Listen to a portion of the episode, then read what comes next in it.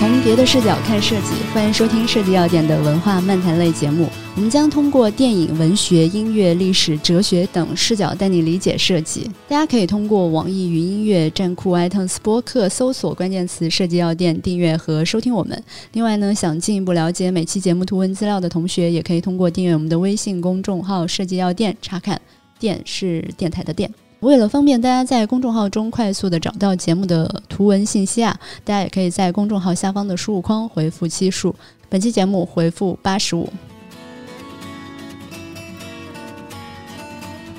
大家知道，当实用需求被满足了之后啊，虚拟的这种附加值逐渐超过了实物本身，满足人们心理差异化的需求呢，就成为了当代设计师正在解决的问题啊。所以，我们追随这一命题，药店将实验性的为这颗橙色药丸加入无用配方。所谓无用呢，是像美国大学里面有一个专业归类的说法，叫做自由技，也就是 liberal art。大家可能听过哈，它包括历史、哲学、政治、文学、艺术这些看似无用的知识。那我们可能会针对社会现象进行评论，我们也可能会聊到擅长给怪物写情书的导演德托罗拍片的原则，我们可能会讲到《黑镜》《世界奇妙物语》等怪谈剧集类的祖师爷啊，Rose Serin 的个人传记。在这个过程里面啊，你将体会到优秀作品在特定的历史背景下是如何诞生的。你也可能听到对这些既有的道德观念的嘲讽和反制主张。当然，话题再有趣，也只是一个谈资而已啊。我们希望在此之外，带给你对人性的洞察，乃至重新认识商业、认识设计、认识自己。大家可能看过电影《黑客帝国》，在电影的开篇，墨菲斯给尼奥两颗药丸，让他自己选择。选择蓝色药丸，咱俩的故事就此结束。你回到舒适的日常生活中去啊，可以相信任何你愿意相信的东西。选择橙色药丸，药店的两位主播 Simon 和大卫就会带你一起探索一个不一定有多美好，但充满惊奇刺激的真实世界。虽然今天的开场还是我跟高丽啊，但是这期节目估摸着很快就没有我们两个啥事儿了。因为上期节目我们预告中大家应该有听到，就是这一期会来两位非常重量级的，就自带图书馆光环的老师啊，大卫和 Simon 来到我们的节目。哎，大家好，大家好，大家好。可能跟设计师不一样，就是大卫和 Simon 他所从属的领域算是内容构建领域吧。对，因为我们主要是这一期，我们也是想了想，我们大致过来聊什么嘛。嗯。那因为我们也没有什么设计师的专长，是吧？所以我们基本上就只能聊一点怪力乱神的东西。所以我们一上来就决定了贩卖私货。对，就是以贩卖私货跟怪力乱神为主题，所以来聊一些可能可能比较个人趣味的东西吧。然后也可能没有什么可以深刻提取的这个精髓啊，可能是一些恶趣味吧。大致是这样的一个方向。上期节目之前有跟大卫对过，因为我们有讲到，在我们现在那种消费时代嘛，设计师主要在解决精神需求层面的这样的一些问题嘛，所以说内容方面的节目做内容其实跟设计也是有非常关键的联系啊。就是从我们团队现在这种结构上也可以看出，一个设计团队他在寻找呃设计上解决问题的办法，它是从内容这一块儿去切入去做的，也可以看出这块的一个重要性。对，嗯嗯。我们可以让大卫先简单讲讲那个他今天感兴趣的一个话题。嗯嗯，最近也在看好多新的美剧嘛，呃，有的新，也有的也不是特别新啊，就是啊本世纪开始的，比较可惜。我还是觉得现在我们的这个单元剧太少，每一集有一个小故事的这样的这种东西，它很吃剧本嘛。就是说，但是你看的不累嘛？就是说你每一集看完了，然后下一集就。马上到一个完全不相关的这个故事，但是那种连续的剧情的话，你就得一直看。对，而且对于写作的人来说，他那个做单元剧的成本会非常高啊，因为他可能每一集他都要抛出一个新概念来。对，那你每一集，而且他的故事要足够精彩，你的同时你的叙事空间被压缩了。比如说你花二十集来写一个人，他肯定有空间嘛。嗯，一集的话，你你对一个人的塑造，他的空间很有限，所以你的分配需要非常好。所以他对剧作跟那个题材新颖上都有很高的要求，对，而且不能注水，没完全无法完全无法注水，对，注水你就崩了。五集注到五十集是吧？那现在这个你只能一集说一个故事，嗯，只能浓缩。对，所以现在基本上比较少看到单元剧嘛，大家可能看到比较多的都是那种最近有一个趋势，就是大量的进行这种剧 IP 的这种剧情翻拍啊。最近其实那个有好几部都，一个是《魔戒》在做嘛，嗯，然后《Witcher》那个猎魔人也在做，然后最近也出了那个之前有个电影上了以后就死了那个黄金罗盘啊，叫嗯嗯叫黑暗物质。He Stock Material 那个嗯暗质，这个其实也是也算是一个比较大的 IP 吧。嗯。然后昨天放了第一集，然后排场非常大，拍的跟哈利波特一样，那也算是什么嗯。柴油朋克风格是吧？那种。算蒸汽朋克类的，好像对，嗯但是它其实比较奇幻。对，那个时候是个宗教故事，我嗯有点不太记得了，但是因为它是改写的《失乐园》哦，嗯对对对对那个有一点那个情节，对就是说前面看着，然后最后发现，嗯，说怎么是这么一个这么一个情节，对吧？对对，但它设计还是很，就是很需要设计，因为它里面描述的东西特别的很难视觉化。对对，它那个他这这个有点跑题啊，但那个那个美剧是一个设定比较有意思的，因为它嗯这个世界里每个人会有一个，它叫 daemon 嘛，是个精灵一样的东西，这东西会在你年轻时候化成一个小动物啊，所以你年轻时候你的动物可能是一只小鸟，可能是一个臭鼬，可能是一个这个豚鼠，它会它会变，在它没有在你没有成年之前，它会不断的变来变去，它可能今天是白的，明天是黑的。嗯到你成年之后，它会定型变成一样的东西。然后那边最著名就是那个熊，那个披着装甲那个熊、嗯啊，反正这个就总总之就是现在有很多大量的这种 IP 在嗯被用嗯大量的资本在复牌，因为这个东西本身它比较容易成功嘛。嗯另外，它其实通过资本的这个注入，可以让它变得规模跟体量跟制作上都会比较容易被接受。但小而精巧的东西就是适应实力，你没有办法通过任何的花样跟手法来来给它加持了啊，所以很难这样的东西。无用的小知识啊，就是那个刚才西蒙说的达蒙这个东西，其实是呃罗马人时代的一种。呃，就是罗马人认为每个人都会有一个的守护守护精灵啊这种东西，对对对所以那个他按照惯例呢，那个时候的人过生日的时候，要把一部分吃的，就是放在桌上奉献给这个 Damon。所以说，现在蛋糕上面插生日蜡烛习俗从这里来的。哦这个东西不是给嗯蜡烛，不是给 过生日的人的，但是现在大家都不知道这个这个习俗了。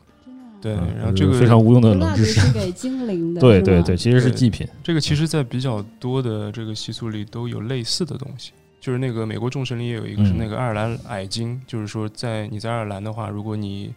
你希望得到矮金的保佑，你可能要把一部分的食物，牛奶什么的放在那个你家门口，嗯如果被吃了，就说明矮金对你有眷顾。但是这个爱尔兰人，这个矮金很任性，他给你的东西可能很糟，嗯可能很好，他不不定，他有可能给你很差的，有可能给你很好的。但这个是个是个民俗吧，应该也是一个跟中国的民俗也有点像，其实嗯嗯，算是供奉的一种吧。新拍的这些片子里面，那个就是《阴阳魔界》也重拍了吧？重拍了，我也看完了，看得我嗯有一点内伤，但是我还是看完了。对，这个这个片子好像重拍了几次都不是特别。你给你给几分吧？新、啊新拍的那版你给几分吧？这个一到十嘛，你就给给一分。你要问我可不可以给负分是能给？负分吗？你可以，啊，你要给 对愿意给给。因为八十年代的版本已经是可以给负分了，我觉得。嗯，就甚至他重用了很多以前老剧本，也也也只能给负分。嗯，最早它是几几年开始的阴阳魔气？他是五九年的，哦，那个是最早是那个 Rose Staring。Rose Serin 原来是做广播电台节目的一个、嗯一个一个一个剧本作家，大神人也是一个。啊，反正是个怪人吧，就是说嗯也比较就是性格比较内向，但是经常做出来的东西很惊世骇俗那种。嗯他四十年代的时候就是打太平洋战争嘛，然后他上过战场，其实就是所有的那个战友说这个人根本不适合过来打仗，啊，就是他那个根本不想拿枪打人这样的那种感觉。嗯其实是属于那种想象力特别丰富、特别内敛的那种人。这个这个经历，他在那个后来在他的自己的片子里面也好多体现，就是片子里面有几集是讲太平洋战争的嗯。这个，但是他那个就是表现手法很奇怪，就是好像当时没有人拍这种题材的嗯嗯。电视剧，因为他原来是做广播电台的嘛，对。后来电视电视开始流行以后，他就马上把这个广播这个东西就这个抛弃掉了，他说这个东西马上就会变成过时的东西。嗯，然后我们一定要到新的领域里面去开拓。其实电视剧的，就是很多标准化的东西是他确立的。美国的这个电视，对电视播放，包括片头设计，什么时候插广告，什么样的广告，嗯，他的片子里的广告都是他自己做的，就是编剧他自己会出现在这个，就打破了次元壁，就可能开场事情发生了以后，镜头一摇，他就坐在角落里说啊，说现在出事了，然后咣再摇回去，这样，对对对，对吧？就像是那个日本《奇妙物语》里面那个大叔，其实《他有奇妙物语一》个中间介绍介绍这个剧的那个过其实程，就是我觉得就是算是儿子吧模仿他的，模仿了很多，对啊，其实那个受了很大很大的影响，应该是。嗯其实就是他最早开启了一个，就是这个剧集里面有一个 host 这样的一个一个主持人这样的一个一个模式。他那个其实挺有意思的，因为他新版，因为我是没有机会看到老版，我看到嗯那时候已经是新版了。但即使新版，我觉得也挺像的。不好意思，虽然你觉得是负分，但是我觉得挺像的。那个，所以他那个新新版里应该是那个吧，是那个末世独裁那个黑黑人演员嗯做的那个主持人嘛。对。所以他一般他上来会跟你说一句，说一段很有哲理的话。他说谁谁谁谁谁怎么，但他不知道他即将踏进一个什么样什么样的事儿。然后他说，嗯他很快他就会发现，他会说一个特别神神叨叨的一个事儿。他会突然发现说，你所见到的表面往往不一定会让你觉得那么幸福。然后然后啪就开始了。然后结尾时候他就出来结案陈词说，你看果然是这样吧，对对对，怎么怎么怎么地。他其实有这样一个一个一个特别有意思的一个像机制，黑暗童话，就是对对讲故。事嘛，最后告诉你怎么怎么着。嗯广告大部分是烟草广告，它的这个对这个这个，但现在好像是不是不太能出现在嗯对，现在现在这个行业已经不一样了，不能在现在新 新的那部新的那那嗯。部剧已经政治正正确到极致了，所以嗯。绝对不可能出现任何这样的东西。对，但其实说这个，他当时是很超前的，就是说那个时候他的片子里面啊，对种族隔离这个东西的抨击是很尖锐的。嗯。嗯，他他自己是个白人嘛，嗯但是他当时就是说，人家都说星际迷航对吧？说刚开启了这个国家融合啊，什么种族，说那里面因为有有苏联人嘛，嗯，然后还有黑人和白人的接吻镜头，最早的在那个里面。嗯但是其实《阴阳魔界》是最早，就是说把这个东西放到表面化来讲，就是说种族隔离会产生什么样的后果。它里面有一集就是，就等于是冤案嘛，要处死一个黑人，其实那个人是正当防卫，他杀了人，然后还是要把他给绞死什么的。然后那个也讲了一个超自然的事件，就是因为你把他绞死了，所以那个呃太阳从那一天开始就不再升起来了，特别有意思。对，不再升绞死太阳不绞死了再升起来黑人，所以世界变黑了。世界变成黑了。嗯对，就那叫我的名字是黑，嗯，特哦别特别特别，也是当时就是说，当时在南方引起轩然大波，因为他就是说就是不过这个就是南方发生九年的时候拍这个题材嗯真的是蛮有种的呃，那个是嗯最后一集，那个是那个是六四年了，啊。但是就是说那个时候正好是应该是民权运动已经开始了吧？，对，已经有了。嗯，已经开始了。越南战争之后嘛，呃，越战马上要扩大了，那个时候，因为那时候应该也发生了，就是说就不让黑人上学，后来呃国民警卫队护送黑人嗯去，这样，然后那时候肯尼迪已经被刺了嘛，对吧？今年还去年的绿皮书也是讲的，就是差不多这个时候，六二年底、六这三年的时候差不多这个时间段，差不多这个时间段吧，民权运动开始起来。但是早在他拍《阴阳魔界》之前，他就做过一件呃蛮厉害的事情，当时也是就是南方一个黑人小孩被白人打死了。就是莫名其妙的事情。那个黑人的母亲就登报说，谁能帮我报道这个事情？然后那就是说媒体都不去，都不理睬，因为白人杀了黑人嘛，那时候无他们不管嘛。嗯然后只有他他去那个把这个事情给报道出来。其实冒冒蛮大风险，你弄得不好，可能在街上在路上就被人开枪打死了。南方嘛，像密西西比那个地方，嗯就是特别嗯特别核心的那个地方，可能现在还是个样鸟样，可能。嗯嗯反正这个人特别有意思，就是他做的东西有的特别现实，但他这个表现形式是特别，可以说他是美国《聊斋》吧，这种感觉。对，其实美国《嗯聊斋》算是一个形式上比较准确的描述吧，但是有意思但。内核上，我当时听到这个人的生平的时候，我觉得就是他比较像，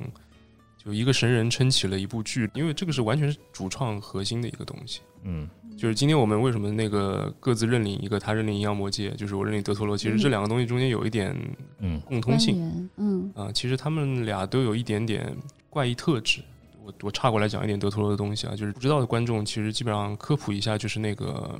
墨西哥三杰，啊，就是目前电影圈子里非常有名的阿方索卡隆，嗯。然后还有那个冈萨雷斯嘛，那个鸟人的导演嗯。啊，还有就是这个德托罗嘛，这三位墨西哥哥们儿每人手奥斯卡啊，奥斯卡隆应该是那个呃地心引力是吧？地心引力 Gravity 吧，嗯，但地心引力，嗯然后早期哈利波特那个也有几部，应该也有他导的。应该是阿兹卡班囚徒是他导的吧？阿兹卡阿兹卡班从那一部开始就是风格大变，对风格大变，特别对，奇怪的。造成了那个哈利波特青春的沦丧这样的一个状态。嗯呃，然后冈萨雷斯就比较多了，啊就是荒野猎人啊、鸟人啊都是他。然后德托罗当年也是《水形物语》嘛，终于突然间完成了莫斯科三杰大满贯这样一个状态。反正这个三个人都比较神吧。然后这个墨西哥这个地方也不知道为什么孕育了这么多，反正风格非常独特的一些导演。他是一个比较奇怪的小孩儿，他从小就是他外祖母给他驱邪，因为觉得他太喜欢这个神神怪怪这个东西了 啊。但其因实为宗教背景吧，可能因为墨西哥天主教为主嘛。对也比较严谨。嗯他们又挺就特别喜欢看这个木乃伊啊啥这种，就就对这个神神鬼鬼特别感兴趣啊，所以被驱邪了，驱邪了并没有什么用，所以他从小就是一个比较，你可能认为他比较他爱好比较特殊啊。其实《水形物语》有一个故事，就是当年他拍《水形物语》的时候，是因为他从小看了《黑狐妖谈》啊，那是一个很老的一个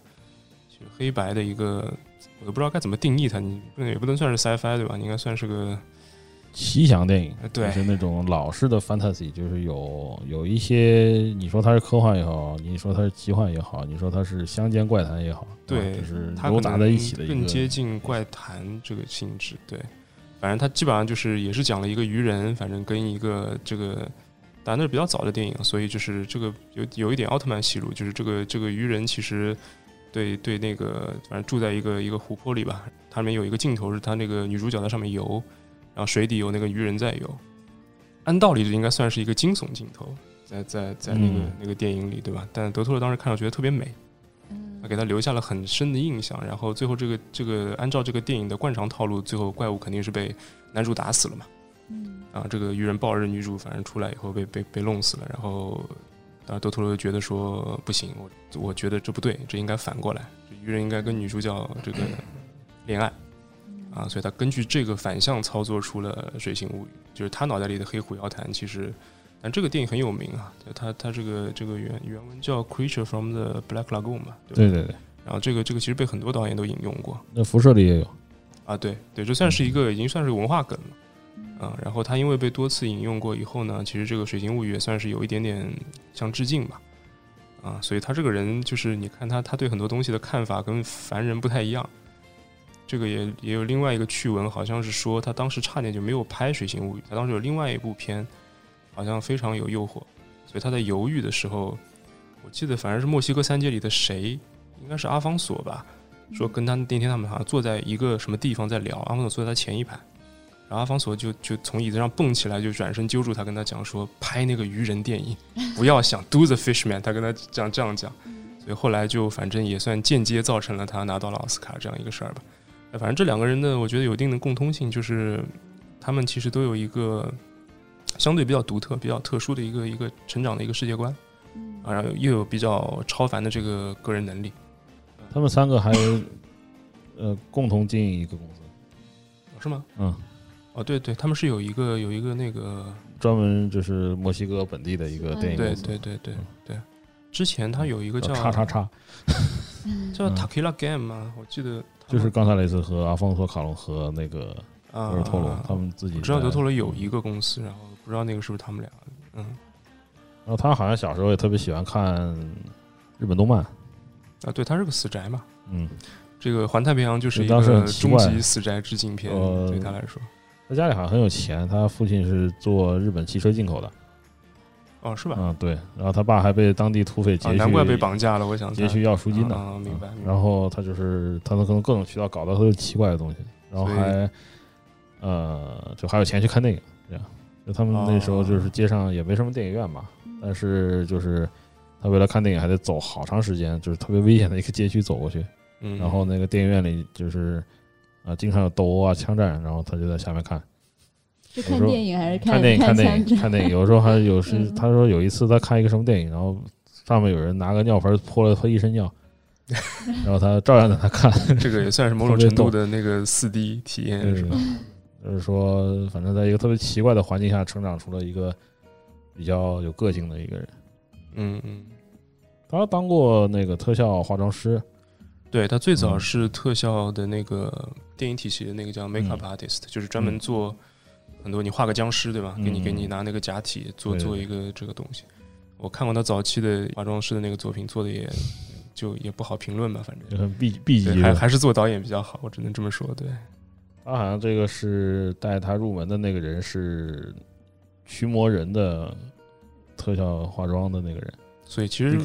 这么看，每个大咖都有不告诉你的这个天然 buff，对吧？嗯，对，就是我成功是是这样，但其实 我家那个很有钱，这个事儿我就不告诉你了。对，然后我我祖师爷多牛逼，我也不告诉你了，是吧？这个业界其实说白了圈儿也这么大。嗯你看他合作的演员也就那些人，好像对。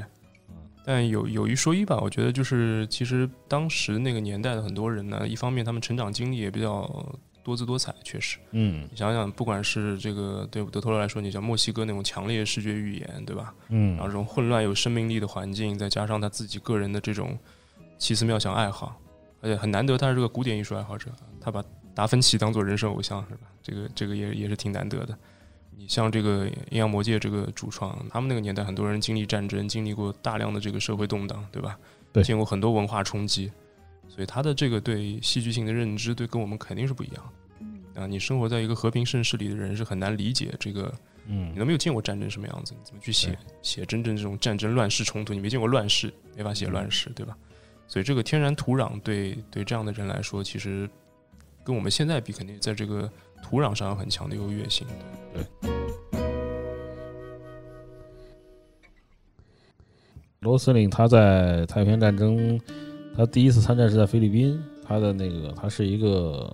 伞伞兵营，但他是步兵啊，其实就是机降步兵。然后那个营其实损失很惨，就是说这叫死死亡分队，然后他们的那个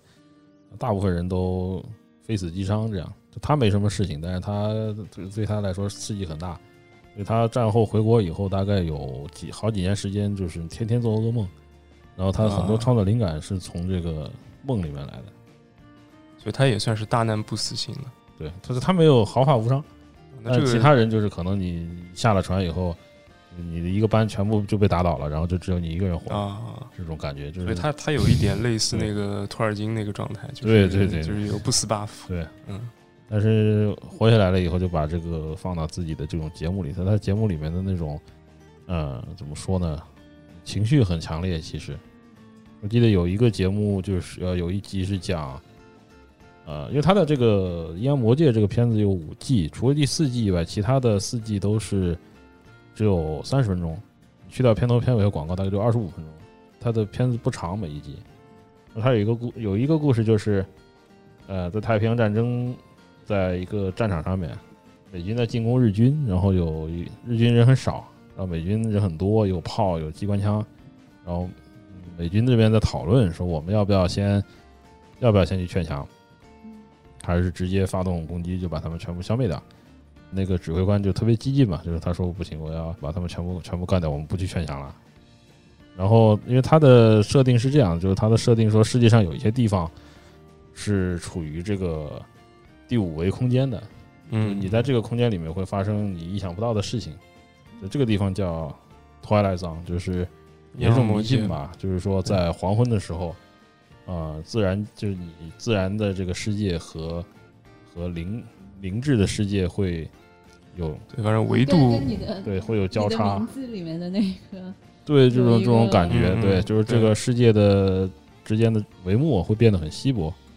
我觉得《塞尔达传说》那个黄昏公主就是开头就给你讲这个嘛，当时我一看，嗯，这不是阴阳魔界吗？就特别搞笑，就是说你在这个地方呢会发生很多很奇妙的事情，你他就不去解释了，他这个设定也很也很讨巧，是对，他反正告诉你这是一个万物皆有可能的空间吧，对，出什么事儿你都不要，嗯、你都不要稀奇。然后就是说他们这个战场正好是在这个阴阳魔界里头，然后我记得魔界魔兽世界也有致敬过他，有吗？是是哪个里面？大地的裂变的最后的一个团队副本，大漩涡副本的倒数第二个 BOSS 啊，我没打到那儿，一个目光龙，他的绝技叫阴阳魔剑，他哦哦，他是直译的了，他是直译就逃来了，就是目光领域啊，目光进入一个另一个世界，然后就你需要一些技巧去应对它啊，明白。但是我觉得特别好玩，就是看来暴雪里面有好多人看，那肯定。你在这个世界里头呢，然后突然发生了坏事，就是这个美国的指挥官的身体和一个日本小兵的身体互换了。啊，然后你的名字里面也是这样。对，然后他变成了一个日本小兵，然后所有人就是发现那个日军呢，他们也也不想再打这个烂仗了，就躲在那里，想啊有机会投降就投降。然后这边也有一个很二的指挥官说我们要玉碎，然后所有人都说操，说你要把我们全害死吗？然后反正发生很多事，最后他身体又变回去了。他说哇，原来是这样子，说就是对面也是普通人嘛，那我们还是劝降嘛，就就把他们都。俘虏了。刚刚说你的名字就是这个，就是你看，其实同样一种设置，其实它根据这个你想表达东西不一样，它可以有很多变化。啊，就是如果你想表达爱情，那很多时候你交换身体，它可能是一个就是增加距离，它就会变成一个长距离恋爱的一个工具，对吧？但这个里面其实是互相理解。嗯，啊，就是当大家同处在两个战壕的时候，大家换身份，大家都不知道对方在想什么。其实没有人想要打这个仗，但大家都得。为了一些莫名其妙的理由打下去，直到出现置换。他只想告诉你说，如果你能够理解对方在想什么，就不会出现这样的事儿。啊，这个又回到我们现在这个小岛修复讲的这个连结是吧？对，啊，这个作品马上就要发售了是吧？是不是要给他做一下广告？对我，我还是安利一下吧。虽然我们这个能力有限是吧？嗯。但我们现在安利其实有点不负责任，因为我们也没玩过。对对对对。虽然我我我我有我我大致看看过一点，但我觉得这个。从看也不太不太负责，这个反正只能说对小岛世界观有兴趣的人可以去玩一下，对吧？嗯，然后做好吃苦的准备，基本上就这样吧。那这个游戏里有德尔托罗啊，对对吧？对，这个有有他的角色应该是对，因为这个死宅在拍完《环太平洋》之后，跟日本人民的情谊突然间紧密连接啊，因为那个基本上就是一个日本机甲打怪兽文化的一个综合体嘛。嗯嗯嗯，但是他玩的非常好。啊，他玩到把这个东西玩出了，其实这个对玩真的是玩出花来了。他基本上突破了这个所谓的，就是这个这个文化的这个界限，这个是真出圈啊！就是它它变成了一个一个其实是一个商业大片的覆盖范围了。因为德托有个逻辑啊，他有个理论叫做我拍一部给我自己，一部给市场。嗯，啊，他是一直是这样的，所以你看到他经常有一部大片，一部小片，一部大片，一部小片。小片通常都会失败啊，通常都会爆死。因为他做这个小片呢，他不太顾及这个市场。比如说，有一个其实这个这个对设计也是比较比较有有有意思的一个点啊，就是他做的可能是最美的一个电影，叫《猩红山庄》啊，叫《The Crimson Peak》吧，叫。然后那个电影这个类型已经在现在是很少见的了，嗯，就是哥特爱情片，这个是基本上你不太见得到的。啊，可能那个 Tim Burton 做的很多东西还还在那个领域里面，但基本上。这个一般不会有你跑去好莱坞一个工作室跟制片人讲说我要拍一个，我给你一个大卖票房片是关于哥特爱情的，制作人一一巴掌扇你脸上滚，对吧？这个当年那个卡梅隆是这样忽悠的，卡梅隆是说我要去拍一个那个巨型海上灾难爱情片，嗯，制作人说干可以，然后卡梅隆后来上 TED Talk 说他跟所有人讲说我其实我就想看看泰坦尼克号遗址，我是个冒险家，我根本没有在意那电影，我就想看一下那个，准备找人买单干这个事儿。嗯，这这也挺不地道的，反正就是他当时就是拍了这个片吧，然后那个片本身是一个非常非常漂亮的片，它跟美术造诣非常高，啊，整个片子里面有大量的这个，他参考可能比较多古典绘画式的这种颜色应用，嗯，啊，每个人包括每个角色的那个服装都做得非常非常非常的漂亮。这个是拍给他自己，对，所以他根本就没有指望这个片子其实会有票房回报啊或者怎么怎么样，事实证明也也是扑街了，扑得非常惨，演员很。很壮观啊，他的演员阵容。呃，对嘛，有抖森，抖森，汤皮抖森，然后有劳模姐，嗯，劳模，啊，那个那个姑娘也还比较有名吧，姑娘也算是一个一个有名气的一个角色。然后那个里面还有一定程度的，他早期一部很有名的作品叫《鬼童院》，叫《The Devil's Backbone》，这个也是他当初其实在墨西哥算出名的一部一部电影吧。啊，然后它里面有个比较有名，因为它每个电影里面其实它有大量的设计元素。啊，它其实每一部电影里都有非常强烈的设计元素跟强烈的设计装置。这个东西不光是一个美学，它可能它不像一个电影美术，它跟你说，我要一个楼做的很漂亮啊，不是，他做这个东西，它其实是有设计美感，同时跟有这个故事性在里面的，这是在电影里一个很重要的一个东西啊。比如《新闻山峰》里有一个这个房子啊，因为这个哥特浪漫里面通常都有一个极度阴郁的男主角，背后一般都有一个故事。就有点类似早期的像《蝴蝶梦》，其实也是一个啊，对对，对，其实最早看《简爱》的时候，也有很强烈的这种嗯，这种既视感啊，一个一个阴郁的绅士，然后他家的神经病老婆在他的房子里到处游荡，这个其实挺挺挺那个哥特浪漫的。他那个房子本身，他一方面他的那个设计，他做了很多很偏执的这种细节设置。啊，比如他的整个壁纸里面，他就用两种昆虫来代表两个女主角啊，一个是蛾子，一个是蝴蝶啊，所以这跟他们的剧情是有关系的。我不剧透，大家可以如果想看的可以去看。但是他把比如这个女主角走在这个走廊的时候，因为这个姐姐掌控了这个房子，所以她在这个走廊的墙布的这个所有的细节里面画画进去了大量的蛾子，你肉眼看乍看是看不出来的，啊，但他觉得他要告诉你说这个房子本身它有一个领主，然后你这个蝴蝶走进了蛾子的陷阱，他是用这样一个方式来来潜移默化的告诉你，然后他把这个房子做成了一个其实有大量漏洞的，它它在一个矿上，它在不断下沉，啊，那矿是血色的。它其实就在暗示这个东西最终会进入到一个不可避免的一个一个惨剧中去。同时，他那个房子呢，他说他这个房子做的很像活的，所以他把很多布景给打开了。打开以后，那个风穿过这房子的时候，会发出很可怕的这种像呼吸声，也有点像这个这个悲鸣声这样一个东西。所以它这个老房子，它又在倒塌，它又在呼吸啊，所以你就能感觉到这个东西其实它本身它不只只是一个布景设置，它其实是一个剧情加上一个很强烈设计理念结合的一个东西。啊，所以你去观察它所有的这个里面的整个细节是非常惊人的，然后同时还具有非常惊人的美感，啊，所以它的它它电影基本上这是它的一个特性之一吧，算是。这个我觉得比较好的这些创作者都会把这些元素用的比较高级，他可能不会把它当做一个物化元素来用，嗯，它当做是一个叙事和一个内核的东西来用，所以这一点上是比较比较共通的。所以这个片子反正女生们如果对抖森非常有爱，就可以去看一下，因为这是抖森唯一的一个。比较大尺度的露出屁股的电影，啊，对，嗯，此处要消音，对，但嗯但就是比较大尺度露出这个肉体的一个一个电影吧，啊，对我应该没有任何的作用，可能还有减分，但是我觉得对女生应该应该还是不错的。然后这个还有出设定集，我记得我好像也买了，对，因为我觉得那个那个本身它的美术就蛮值得研究的，看了嗯看了挺久的一个东西。对你说到它这个电影里的美术和美感的设计，那个可以讲很久吧。嗯，嗯，因为它基本上每部电影都有都有类似的核心设计。老电视剧里的话，就是说可能还是啊，因为成本所限，因为那个像《阴阳魔界》这个片子拍的时候，它的视觉就是呃极简，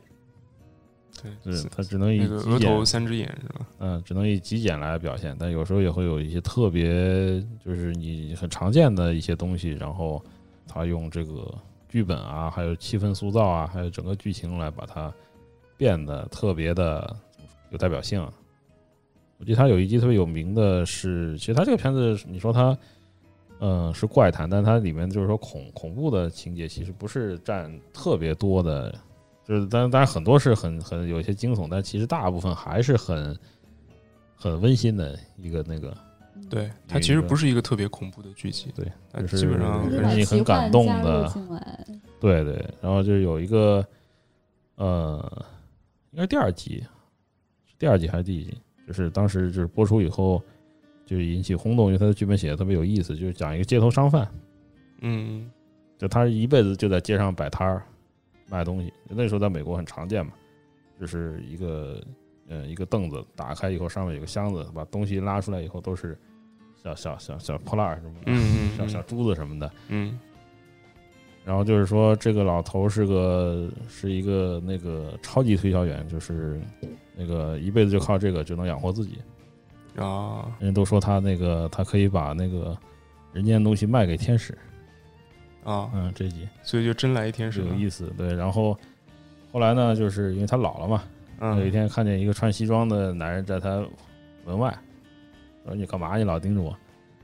他说：“你你很快就要死，我把你带走。呃，请你，啊因为你是个好人，请你做一下准备。然后那个我会在几点几刻的时候嗯，来来，来，你这里，请你打开房门。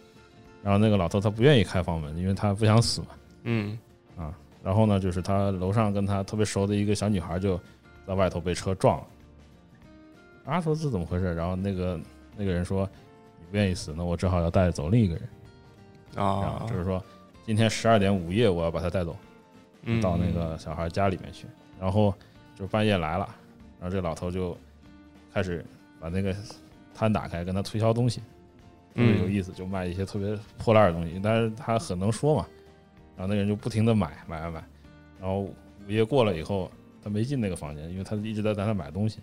啊特别有意思那集，就最后告诉你，就是说我是也替你完成了你的一个心愿。你不是想把东西卖给天使吗？哦，所以天使虽然我是个死亡天使，但我也是天使啊，是吧？哦特别逗那集，哦对，就是后来他最后就拎这个小箱子跟那个很很，温馨啊，特别温馨，那集嗯超好看那一集，啊推荐大家去看一下，超级有趣。所以这个就嗯就是它有一个非常其实简洁的这种故事之美，呃，它每一集都有一个一个让你注目的东西，对，而且它的这个花招非常的少。其嗯实你看他，他基本上他用的人物也基本上少到极致了，嗯，他也没有再给你铺出一个就三大姑七大妈的这种，你看基本上一个天使一个老头，嗯，再加一个小女孩，了不起了吧？因为他没成本吧，对啊，没有没有成本，他用个极低成成本，完全用故事魅力把这个，嗯它基本上等于一个精彩的短篇故事。嗯。所以其实短篇是比较难写的，相对长篇来说，短篇是比较难写的。还有一集是那个威廉夏斯纳演的，就是演《星际迷航》第一代那个科克舰长那个老科克舰长对，那个抽烟 monologue 可以嗯流传一百年的那玩意儿，对吧？这一集讲的是那个人人的焦虑，特别有意思。但是他就用了一个，就是美国的，在小餐馆，美国有好多那种小餐馆嘛，那种都是都是卡位，很便东西很便宜，你吃完付小费就走。现在好像很多地方还有，就会有一个摆件儿放在上头，就是来赚你零钱的，就是叫算命机，就里面有一些事先印好的小纸条写在里头。哦，我知道，我上上次去美国还玩现在过，还有啊？一般都有一个这个吉普赛老太太那个木偶人，对吧？印度什么通灵大师反正总总有个木偶做的很真，然后你摁它就开始咔咔咔咔嚓开始动。嗯，那个谁啊，Tom Hanks 演过一个那个那个 Big，他从一小孩变成一成年人，后来变成一个玩具厂商的什么什么，他就是他就是去一个那个游乐场里面有一个这个吉普赛是这个机器，嗯，他就许了个愿说我要长大，他第二天就嗯变大了，哦，还挺有名的一电影，对，哎，回头去看看。然后他就叫什么就名字？啊？叫什么名字？好像叫就叫 Big，我搜一下啊，Tom Hanks 啊？对，早这个期作品吗？当时还是在央视看的呢，对，当时看那个是恐怖片吗？不不不不，其实是一个非常童真的片子，但是你你想一想，其实它有一点点，有一有一点点污点污。因为他长大他他交女朋友了，嗯你知道吗？然后你想了哦想，这小小孩其实原则上精神还很小，嗯嗯但反正这里面有一个特别有名的桥段，就是商场里有一个钢琴，跳上去可以弹，然后那个 Tom Hanks 在那个上面那个跳着弹钢琴来着，我记得，嗯，啊，真的是。对，那个好像叫《一夜长大》还是什么来着？我查一下啊，就 Big，哪年啊？一九八八年的一个电影。哎，没看过呀，回头我去看看。我那时候还很年轻。对对，对这个是一个算是青涩期的那个 Tom Hanks 的一个电影吧。对，这个题外话，我们我们对然后那个算命机就是当时美国随处可见，然后这个剧组他们就把它给稍微改装了一下，把它上面的那个算命大师的帽子拿掉了，然后重新涂一下，涂成一个魔鬼的样子。是那个尖尖的鼻子长了个角这种。然后这个就是舰长先生，就是他是一个小公司的职员，然后他要被提升了，他所以要跟他老婆搬家去另一个地方。然后他们就进到这个地方准备吃饭嘛，吃完饭不就走嘛？然后他就算命，他说我我是不是应该接受这份调职？然后问了好多这种关于，因为他对自己的未来很焦虑，不知道这个工作接受好还是不接受好，是不是应该搬到一个远处的地方去？因为他这个座位正好在阴阳魔界上面啊，所啊，以这个机器它连通到魔鬼那边，啊，真的魔鬼那边真的魔鬼。然后因为魔鬼都想要人的灵魂嘛，嗯不，让他走，就给他一些模棱两可的回答。对对那个看上去是很对很有道理，其实是其实都是屁话。那那个就是会有点像那个幸运饼干那种，就 fortune cookie 里给他不会给你明确答案，他会告诉你说你的生活将会变得嗯不可琢磨起来，嗯，然后你的幸运方向 会在北，对，然后说什么嗯走，走向北你会遇到好事，对对对对。嗯然后呢，他就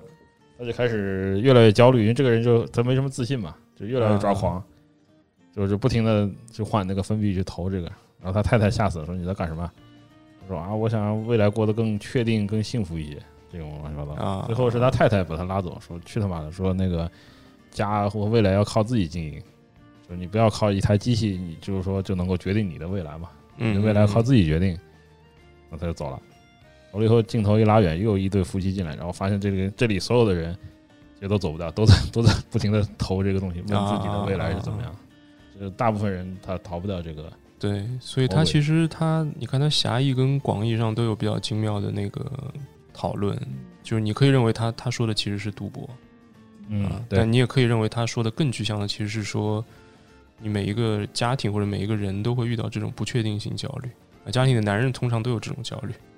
嗯叫做说我的未来会怎么样，我能不能变成那个我想要成为的那个发达的人？对对。然后你你更因为你付了很，有时候会付出一些对成本嘛。我说这个成本能不能收回来啊？会不会对为为这个原因我会损失很多啊？会会？但但实质上你，你在焦虑的时候，你你就在付出成本，你的焦虑就是成本。然后同一时间，你也会发现说，这个这就这种这种男人的焦虑其实是很很徒劳的。啊，他最终其实他是他是有有一些就是这个很普世性的一些启示告诉你的。嗯他这个里面，所以所以他的他的见解本身就比较深，所以这个东西就比较难通过花招来解决啊，这不是通过你有多少个聪明概念，就连不连到地狱那种东西其实不重要，重要是他看透这个事儿比较重要。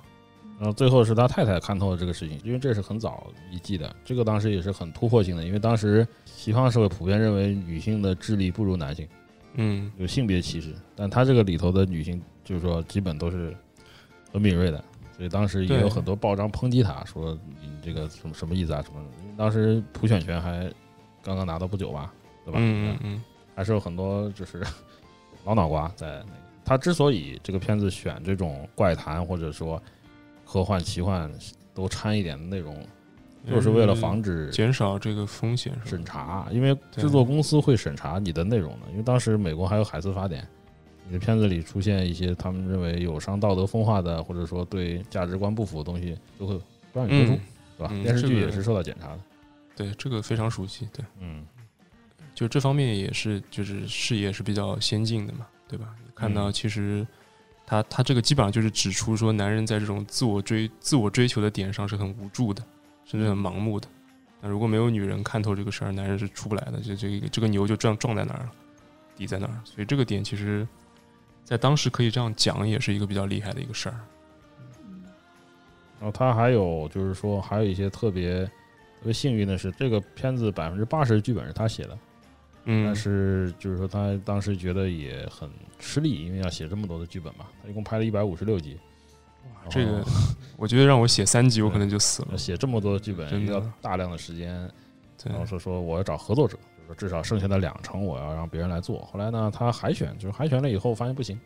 因为交上来的稿子都很烂，嗯，嗯通过这几几千份就没法用，嗯他就只好去找他的呃朋友问说你们有没有老手介绍给我？后来介绍两个人给他，这两个人写了剩下的两成，就一个是理查鲍蒙，嗯，还有一个很厉害的写手是理查马斯森。嗯，这俩都挺厉害的。对对对，对。莱马斯森给他写过两个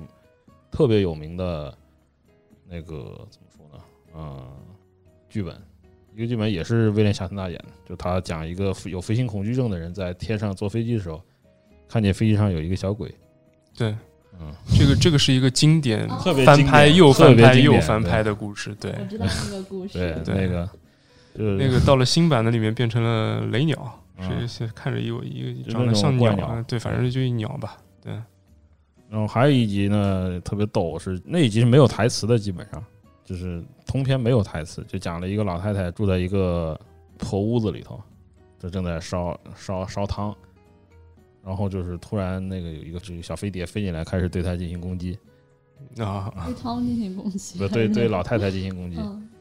然后老太太就是最后拿起了就是一通恐惧之后，拿起了擀面杖把这个飞碟打下来了，啊特，别逗啊。所以然后这个这故事的寓意是什么？对，就是说大家都以为这是个外星人入侵故事，最后镜头拉近了，最后看到那个飞碟上写着美国航天局，然后那个那个是地球人，我们是地球人，那个是一个很大的外星人，哦，嗨，特别扯淡。哦，这荒诞故事是个荒诞，挺有意思。把这个身份转换了一下，对对，因为这个挺有趣的。理查马特森他是一个专门写这种怪诞小说的作家，嗯，反正也是，呃，去世没几年吧，嗯嗯，是一二年还是一三年去世的。他当时写过一些特别很有争议性的小说，就是说他写过一本吸血鬼小说，讲的是，呃，一个吸血鬼猎人，然后每天在外面猎杀吸血鬼。嗯，就开头你会觉得很正常，到到最后发现啊，要剧透了啊，到最后发现就是镜头一转，就是说你来到了一个社区，然后这个社区的居民都是吸血鬼。大家都很恐慌，因为有一个杀人狂，他这个连环杀人狂，一个连环杀人狂在猎杀这个这里的居民。啊，明白？这是怎么回事？那这是那个我我是传奇的雏形是吗？这听起来。这部小说就是我是传奇。啊，嗨，对，然后 对，然后那个最后就是说，发现他地球上只有他一个人类了啊，他上了法庭，被处决了。后来也翻拍过好几次，所以就大家看的那个版本都是这个商业化过后以后的版本了。就是其实那个 Will Smith 那个版本是有两个结尾的，一个结尾是大家普遍看到的那个拉了手榴弹跟那个僵尸自爆英雄主义结尾，还有一个结尾是那个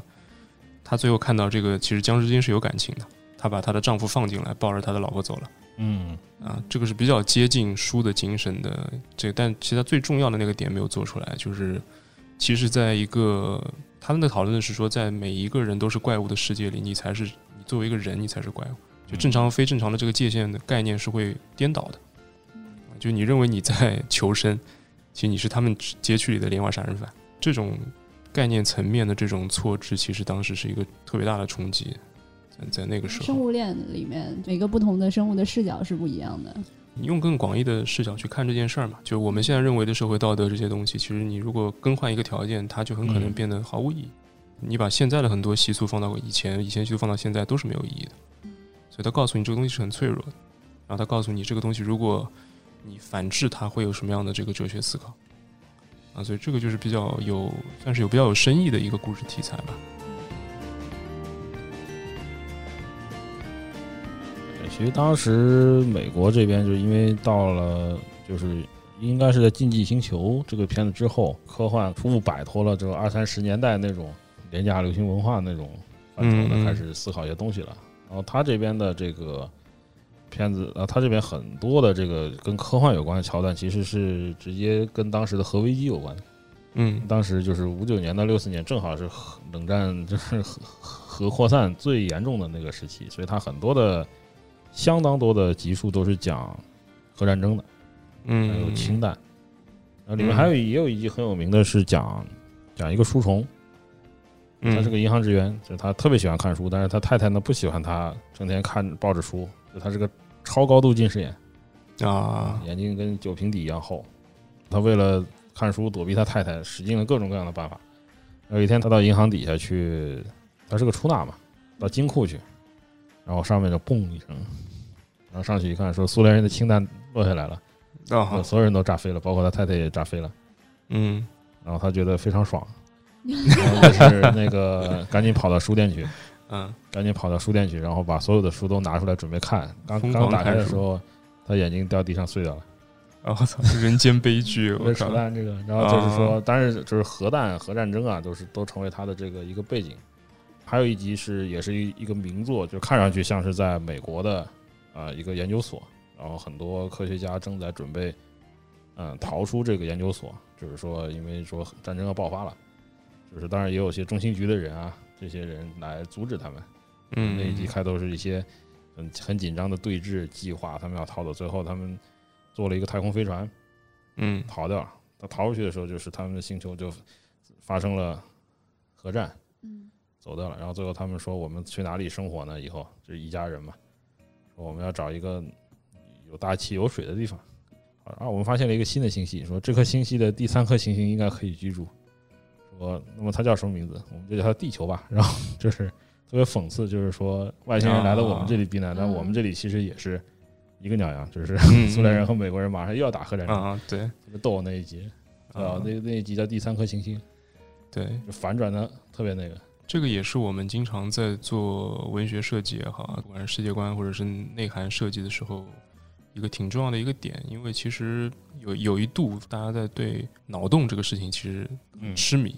对啊，就要不动辄就是九乘九重天，对吧？神功变成什么什么洪，荒之力，什么渡劫渡劫什么对对几世是吧？对，这个当然有有有它的它的题材的领域，但但其实最后你进入到一些相对体量大一点或者严肃一点的这个东西的时候，其实设定是非常在意，可以说深度或者是考究性，就因为其实文化是受当时的这个社会环境所影响的，就你不可能头上悬了一颗核弹，你天天在写赛璐璐，这个是不可能的。对，它一旦有了对人类产生重大影响的文化事件或者这个世界背景，都会产生很长一段时间的这个文化潮流。它其实是个催生产物，所以就是我们会遇到很多情况是说，这个情况是说，那那个我们能不能开个脑洞啊，啥啥，就就，但就是在这个上面，其实我们得到的一个经验吧，其实就是说，就是这个东西是需要有前后关系，不是说我今天觉得后启示录很漂亮，我就拿来用，不是说我今天觉得这个东西看起来挺酷，我就拿来用，嗯。啊，或者说我觉得这个我要有八大银河特别酷，我就做八大银河了。其实它最后那个点还是说有很多真实的这个可能性推导，嗯在这个进程中发生什么事儿，嗯然后会出现什么样的后果和什么样的文化。所以很多时候这个是区分一个好作品、烂作品最基本的分水线，就你有没有严肃对待这件事儿。当然，我觉得不严肃有很多不严肃做的非常好的东西啊，完全没问题。但就是如果你确定你要做一定的严肃性，那这个东西就很重要。对，哪怕你看，其实《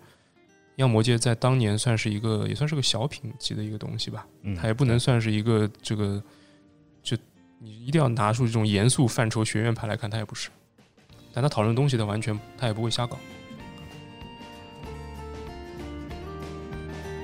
我就在我有限的理解范围内啊，有两点是打破我之前的认知的，因为我之前对这种怪谈类的看的不多，然后可能兴趣点也不在这儿，然后现在我。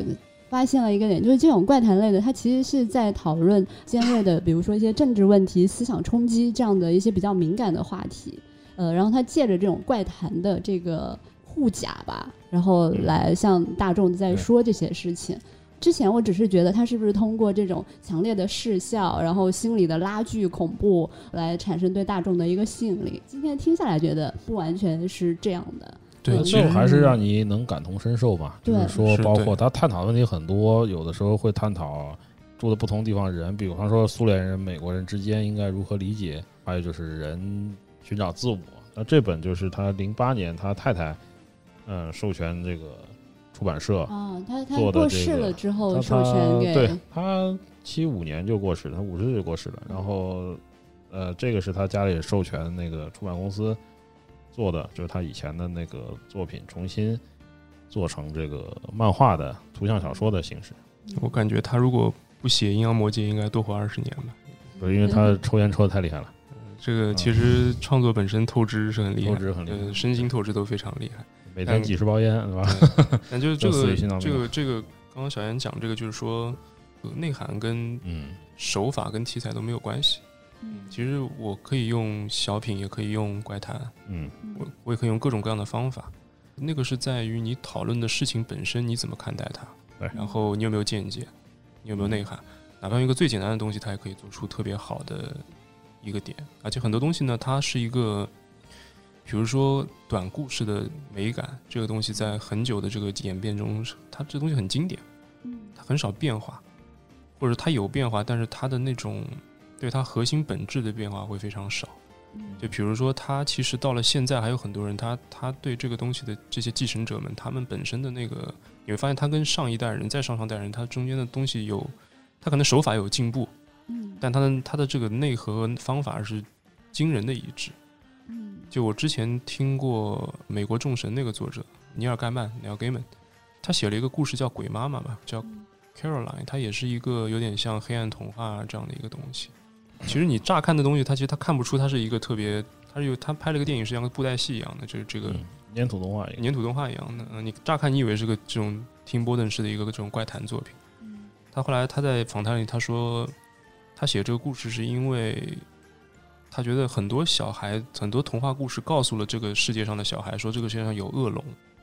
可能在国外的小孩里面普遍会有这样的故事嘛，就就总有个大坏狼对吧？There's a dragon，一般都是这样。他说他写这个故事意是告诉你说 The dragon can be slayed。他说这个让你知道说龙是可以被击败的。他说因为没有人写龙可以被击败，所以我要写一个龙可以被击败的故事。啊，他所以他的很多这种内核性的东西，它没有太大的变化，而且它其实它那个我我买了它的一个短篇集吧，它里面有一个小故事，我觉得特别好，特别简单。他就说有一对新婚夫妇非常的幸福。然后他们搬去了一个新房子，然后在这个房子阁楼里找到一个日记本，然后他打开那个日记本之后，他看到那个日记本上写的是他们两个婚后的生活，也不知道是谁写的，但是这个这个日记本上写的所有的一切都是跟他们那种美美满美美满的生活是相反的，啊，就在那个日记本里的生活里面，他那个老婆反正得了抑郁症，然后酗了酒吸了毒，然后他那个。他的老公跟他关系很不好，两个人经常家暴吵闹，然后他老婆那个脸还被划伤了，出了事故，他就很恐慌，她一直问他老公说：“这到底怎么回事儿，对吧？我们是不是会变成这个童话里的这个这个样子？”然后她老公就跟她说：“你你就这样想，她说也许这本书是把我们所有一切的坏的可能性都放去了另外一个地方，所以我们两个现在才活得这么好。”然后过了没多久，她老公出车祸死了。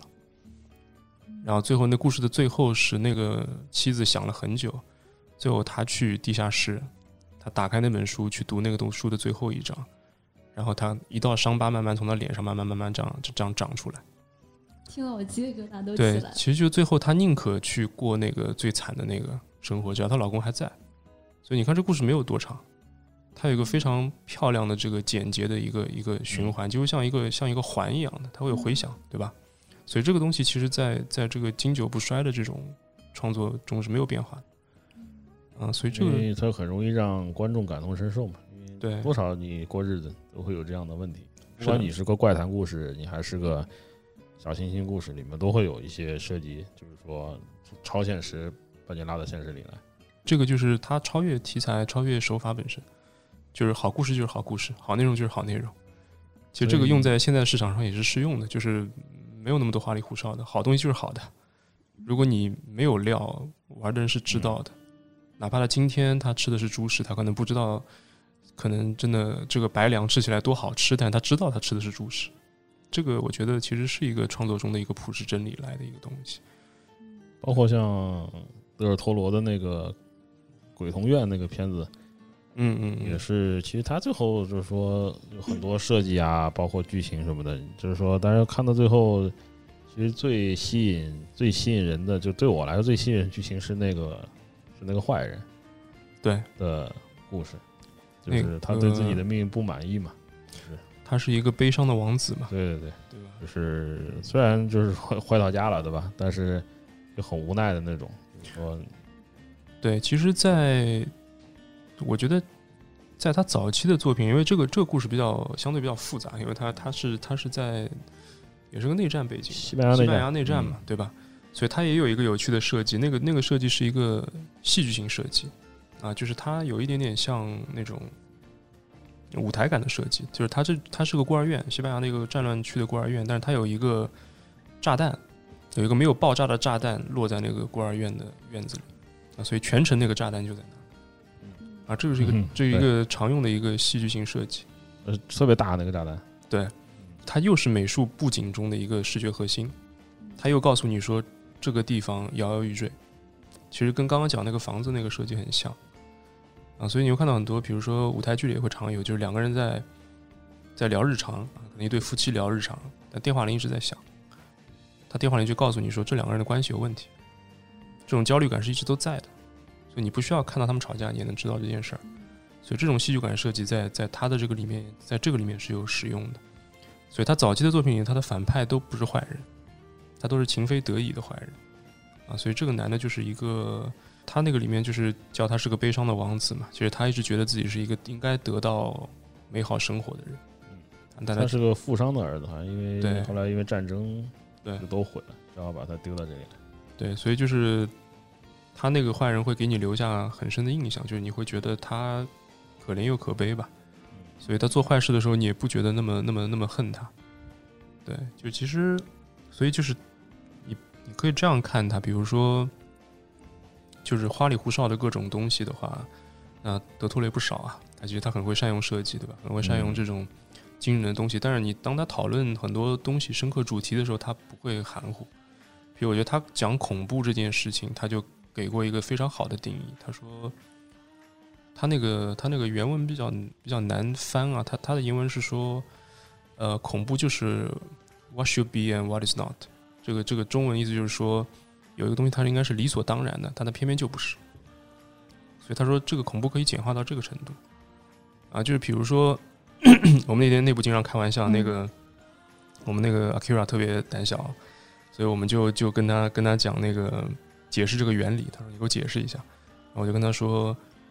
嗯，比如说你你认为说这个房间里突然间飞过一个鬼影，对吧？这是一个常见的这个跳跃恐怖，这个是让你觉得吓一跳，对吧？”他说：“但是就是什么叫理所当然的，偏偏不是呢？就是说，你的门口有一个人站在那儿。”他就不停的用头轻轻磕你的门，然后他二十四小时一直站在那儿，那这个就是他这件事情不合常理，他就不应该发生。嗯，那他他可以用一个非常精炼的概念告诉你说这个东西的核心是什么，然后他还会告诉你说，其实很简单的文化，你认为比如说吸血鬼对吧？现在很多时候吸血鬼已经被演绎成一个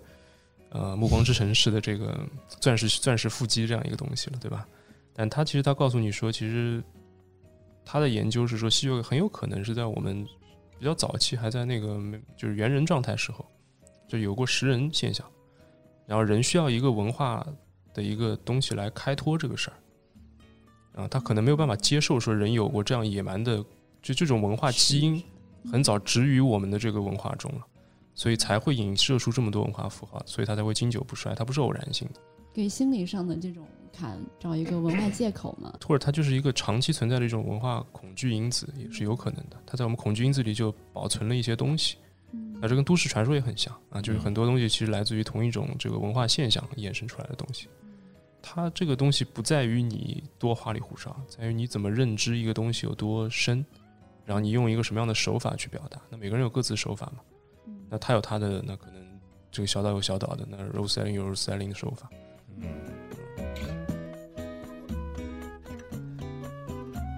还有就是自我认知这个方面，嗯，其实也是一个很重要，就是说你能够让观众，嗯，得到一些对自我认知上的一些颠覆吧，灵光一闪的话，嗯，会有非常好的戏剧效果。像这一集讲的就是一个，这个很简单，在一个百货商店里面，就是一个场景，嗯嗯，讲一个一个一个人他去商店换换顶针。嗯，然后就是，呃，后来他就发现那个这个商店里有好多人对他很不友好，就是那个，然后发生了很多奇怪的事情。啊，他晚上一个人被留在这个百货店里啊，知道，特别恐怖。嗯，然后那个最后他发现他自己其实是模特，是吧？是一个人体模特，嗯，是一个假人。这个地方因为他站在阴阳魔界上面，所以这里的假人呢，到了晚上都会活过来。所以大家想出去看看，然后每每一个人可以出去一个月，但是他忘了自己是一个假人了，所以他没有回来，所以大家都很不高兴，因为别人出不去。嗯嗯，对，最后他他之后他就回来了，这样最没有功德的假人，这个是对，就是说特别有意思。但是就是说身份证，就是说如果忘了我是一个一个假人，那我在外面是不是就这样？就是说这样这样生活下去的假人。还有一集是有一个讲一个就是普通的中年男人，然后他遇到中年危机，就是对生活失去了兴趣，觉得我的日子不是这样的，说我要过多彩日子，但不知道怎么过，他就开着车跑回他老家，老家都已经荒废了嘛，一小村子。结果他又进入了阴阳魔界，然后这个看到了他小时候的建在那个老家空地上的一个旋转木马。然后他就在那个，就是他小时候特别喜欢骑这个旋转木马嘛，就骑在旋转木马上，说时间是倒流嘛。对，这不是这个是说时间倒流了，嗯，说这个是我要的，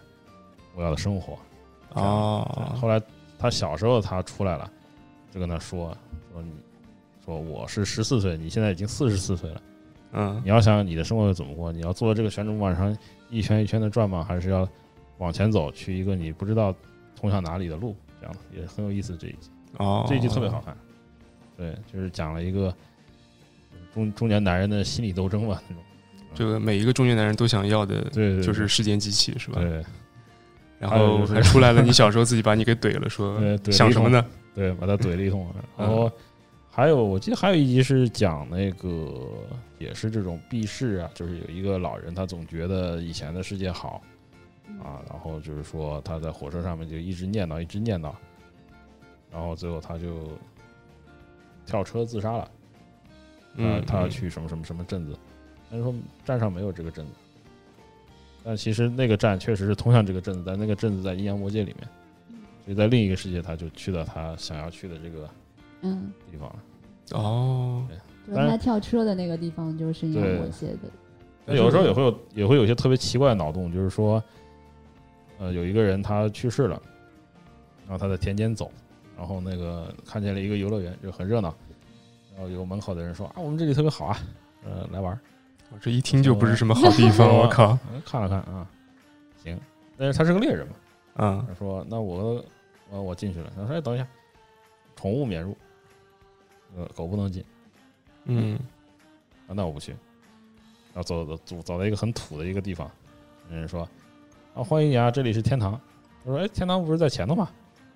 啊不是那个他那前头是什么？他说那前头是地狱，嗯，说那个他们说是天堂，说还好没进，后来那个天使问你为什么没上当？说他们连狗都不放进，连狗都不让进去，能是好地方吗？特别逗的那个，啊，特别神的那个，就是纯粹为了玩梗吗？这是就各种，梗、各种脑洞，哎特别逗的那个。嗯然后我觉得他这个片子就是每一集都有特别惊喜，而且这个片子有有一个很有意思的地方，就是大家反复看，你在各种时间段看，你的感觉不一样，嗯嗯，就是你能感受到的东西是完全不同的。它其实就是要经久不衰，就得有这种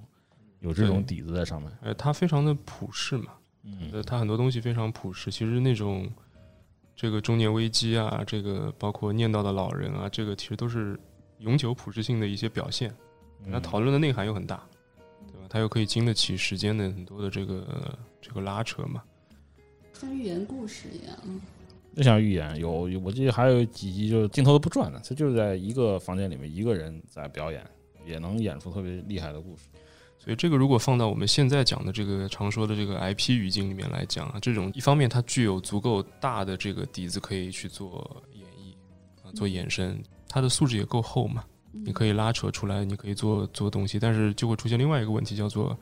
太难了，所以就接接盘的人一般都会崩坏，你知道吗？就是每次翻拍都会一次比一次崩，然后到最新的那个已经基本上就不是这个东西了。嗯、当然那个也挺有新的那个，其实有些故事也挺有意思的，但是肯定作为老的看《阴阳魔界》的这个这个群体，肯定是绝对誓死不能接受，是吧？嗯，不一样了，因为他可能他的对观众的定位就不一样。对，受众不一样。就算他这个其实嗯在每一个、每一部里面都有翻拍，但新的就拍特别浮夸。为什么我印象深？因为他的那个这一集老版的主角是《竞技星球》的女主，哦，嗨《竞技星球》是我最喜欢的科幻片之啊，一，明白。屌炸了那个片子。嗯那片子特别好看。就那个时候拍这种就是非常硬又探讨非常多的片子很少，然后这个给我印象很深这一集。对，这个小时候都是启蒙教育啊。一般你这个小时候受冲击比较大的，将来都会变成一个特别嗯，特别那个强烈的一个一个个人符号的一个东西。那其实后来他也催生了那个就是这个类似的这种电视剧的一个一个风潮吧。就所以你这个所以你这个小时候在哪儿看的？哪个这个最早的这个《竞技星球》跟那个《阴阳魔界》这两个东西啊？这我留学时候在日本看的，啊，那那不是小时候看的了。那不是小时候看。小时候没有放这个东西。小时候我看的类似这种主单元剧，有一部有有一点点这种味道的，就是《时间隧道》。那嗯，《时间隧道》就它开头也是一个漩一个像漩涡一样的东西，嗯嗯嗯进去以后，然后进入到，当然那个是以历史为那个的。嗯嗯但我比较喜欢看志怪，然后后来又看了《X 档案》，啊，那那个很经典了，对，然后我说有没有类似的片子，然后所有人都跟我推荐说要去看，但是我在留学嘛，我推荐去看那个《阴阳魔界啊，对》，和这部那个叫做你错过祖宗了，对回回去拜一拜，赶紧回去？拜吧，对，赶紧回去拜一下。惊了，然后那个后来发了蓝光，赶紧买了。那时候亚马逊半价出售了，我当时看到德托罗是比较机缘巧合的。那个时候，因为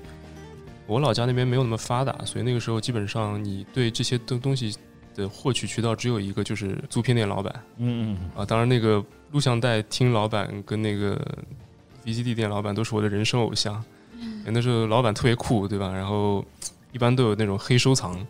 然后你还问他说：“老板有没有好货？”老板一般都拿出一个单独的盒子，这样啪推给你，对吧？然后里面一般都是你能够想象到那种，现在豆瓣那种什么叫什么邪点、魔点、什么叉叉嗯经典收藏那一系列，他都有。但老板一般来说品味那时候也还不错，因为他自己要看，所以他一般会给你一些那种都是什么异种啊这种片子，你想想想就知道，就异形当年也算是邪点片。所以当时他推给我一个录像带，那时候叫那个。那时候特别还特别还流行那种土土味翻译，什么变种 DNA，那时候都什么嗯那那时候变种叉叉叉，这个也是一个一个模模板吧。嗯当时也不懂，呃，看不懂英文，M 打头什么鬼？后来一看，一看就惊了，当时就没见过这种这种电影，呃很小，嗯，也是他设计很出彩的一部电对，也是个非常设计出彩的。他那个电影是一上来你觉得是个凶杀案，凶杀那种像那种刑侦片一样，他告诉你，但他上来先给你交代一下，他说这个城市为了那个清洗那个地下的那个昆虫害虫，蟑螂啊啥的，开发了一种专门像这种昆虫类的反生生化武器，叫犹大一种虫子，这玩意儿专吃蟑螂，专吃害虫。然后这犹大有个自然寿命，反正过几个月就死了。然后他反正就放到下水道去，然后大家一片祥和。然后过了一阵，就开始突然间出现这个街道上开始开始有人失踪，然后他们发现，在每一个失踪地点都有一个黑衣人，这黑衣人戴了一个毡帽，然后裹了一个这种像大衣、风衣一样的这样的一个东西，然后他们老是发现同一个，然后就去调查，然后结果调查调查调查到最后发现呢，是这个犹大这个虫不但没死，它在这个底下花了很多时间进化了，它进化出一种拟态能力。啊，所以它的这个面部的这个甲壳跟那个昆虫的翅膀合在一块儿的时候，它会它会拟态成一个人的样子。那因为人是它的食物嘛，所以它尽量拟拟态成一个比较像人的一个东西。所以那个黑大衣那个人就是那个虫子。哎，当时那年哪见过这种东西？我靠，当时就崩了，觉得我哇，这个这他妈跪跪在地上满地打滚。啊当然，那个那个片子有个很有趣的故事啊，就是这个这是好像是德托罗第一次远征好莱坞的第一部片，比《刀锋战士二》还早吗？还早。对，这是第一部。然后好像那片还是 那个维恩维恩斯坦搞的啊，嗯，然后那片的最后的结果就是一如既往，就德托罗有非常多类似这样的经验，就是做到后面被那个制片公司架空。那就是他当时他要拍一个他自己的一个一个结局，后来制片公司要求他拍一个典型的好莱坞那种英雄下地铁炸炸反派，然后最后抱得美人归这样一个东西，最后他被剥夺了剪辑权。嗯心灰意冷的回到了墨西哥。然后他他当时的他想做的结局，其实后来在这本书里面，就这个笔记本里面，他他后来写了。然后看了以后我就震惊了，他当时这片子是一九九九几年的吧，九七，九七年的，对他当时那个结局是说，就是这个虫子不但进化出了人形，他们还进化出了智慧，进化出了社会结构。所以在那个城市的下水道中有大量的流浪汉，他们膜拜这个虫子，这膜这虫子开始养育人类。然后最后他们的这个虫子领袖是一个全身白化的一个像教皇一样的，这个这个样子已经进化的很像教皇了，有那帽子，有有有那个长袍，他有一定神权社会这样的一个状态。然后最后有一个人类小女孩，那失踪小女孩找到，被这个教皇养的好好的，也没伤害她。他们是个文明社会。它已经进化的比人类更高级。对，它其实人就是人类，并没有在自然选择权上拥有更优势的地方，嗯，他们是更优秀的东西。最后是科学家放任这个虫子带着小女孩离开在隧道尽头，嗯它是这样结束的。啊，所以原本的结尾其实高明很多。然后你也看到，其实他有一贯的这个德托罗的这种叫做爱怪物胜过爱人类这样的一个嗯，他的个人印记的东西在里面啊。这其实超传统了，我觉得。啊，但是在你想在在在在当时的这个好莱坞体系里干这个事儿，还是还是不能被接受的。他喜欢那些怪物片里的那个怪物，其实都是无害的，都是无害的，而且通常都是怪物对它其实就是和黑狐妖谈，你基本上就是以弗兰肯斯坦这个就很这个天真的那种。天真的，然后一定程度代表的是更人性中更好的东西，但同时又是悲剧的。他其实一直在转换那个视角。嗯，所以他说这种思想解，呃，就是我们所谓的这种思想解放啊什么的，其实他就是不断在转换呃我们现有观念下的这种视角。对他这个人本来三观就异于常人吧，他对这个东西的看法也跟常人确实也，他是个置换。嗯所以你看很多好的艺术家，他是一个他他往墙上扔一只苍蝇，让你看到这个东西跟一般常规认知的区别，然后他引起你的反思嘛。所以他这个东西其实就一如既往的继承到了他所有的作品里面去。啊，但是在早期，就是你想在录像带上看到这样东西，还是挺震惊的。但当时也不知道这人是谁。然后后来又到了，其实看了好几部，什么《刀锋战士》也看了啊，反正看了什么之后的好好几个这种 Hellboy，呃，Hellboy 都很后面了，Hellboy 已经开始认识这个人了。Hellboy 我就觉得说，你到底是谁？我得我得我非得查一查你拍过啥。我一查，哎呦，我靠，这这你这也是你，这也是你觉得啊？后来在原来一直追随的就是这个人。但是当时他就是名气在就在国内开始有很多人关注讨论，是在《潘神迷宫》之后应该。对《潘神迷宫》应该是艺术之大成吧？这个是个比较长的话题啊，就是我个人不是特别喜欢《水形物语》，所以我差不多对他的这个顶峰就停留在《潘神迷宫》这个上面啊。《水形迷水形物语》反正看了四遍吧，没没有没有办法，只能认同，无法无法爱上。对，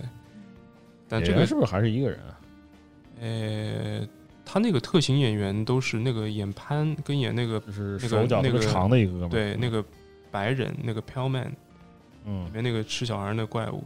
跟鱼人都是一个人演的。对对，那哦个还有玻璃的鱼人人也是一个他的吗？那个人叫叫什么 Dogman？对我还我还我还那个我还 follow 他那个 Instagram 来着，他他经常在各种剧里面客串，他是个形体演员，他是客串各种各样的角色，就演《星际迷航》里外星人啊啥的，反正经常演这种这种角哦色。，最新的《发现号》里的那个，哎对对，那个长长的那个。对对对对对对，他他其实他是一个也算是个特型演员吧。然后《星空山峰》里面那个女主角他妈的鬼魂是这个大哥演的，啊，是吗？对演个老太太哎呀，不能直视，我靠，啊，但是画画成那样你也看不出来是谁。也是，对他的他的形体特别的奇怪，就是能做出特别优美的动作。对，然后好哑像剧演员吧，还是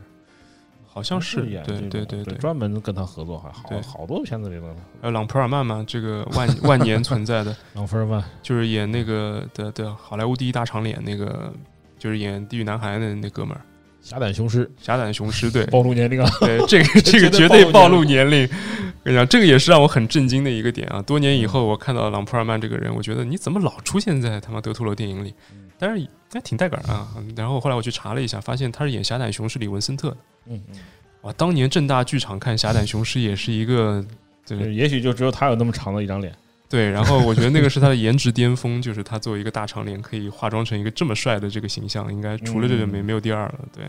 然后那个片子女主还是《终结者》的女主是吧？啊，对对吧？对那个对对，我觉得对有一种穿越感。对，